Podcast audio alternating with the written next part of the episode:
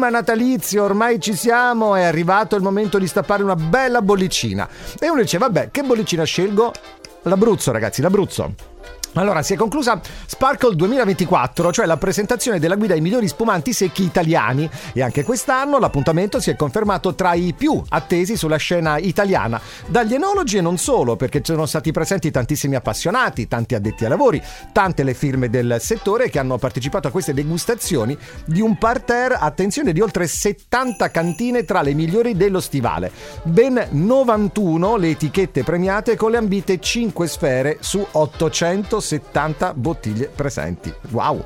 Anche quest'anno rimane in testa il Veneto per quanto riguarda la produzione di bottiglie, 700 milioni di bottiglie. Piemonte al secondo posto con 200 milioni di bottiglie, crescita del Trentino Alto Adige più 16%. Bene, bravo, sono contento. Per quanto riguarda i riconoscimenti, eh, primo gradino del podio Lombardia con 32 riconoscimenti, Trentino con 22 riconoscimenti, Veneto a quota 17 e lì è tutta zona di Franciacorta, Oltrepo Pavese, eh, Colli del Friuli, beh, insomma, quella zona lì per quanto riguarda almeno la regione geografica vinicola italiana siamo all'eccellenza, devo essere onesto. Ma uno dice, vabbè, eh, Gomez, ma l'Abruzzo quindi attenzione perché anche l'Abruzzo si porta a casa il premio più alto, quindi le 5 sfere piacere e grazie a due etichette siamo in provincia di Pescara, nello specifico siamo a Rosciano e le 5 sfere se le porta a casa l'azienda Marramiero con il Brut e il Rosé Brut.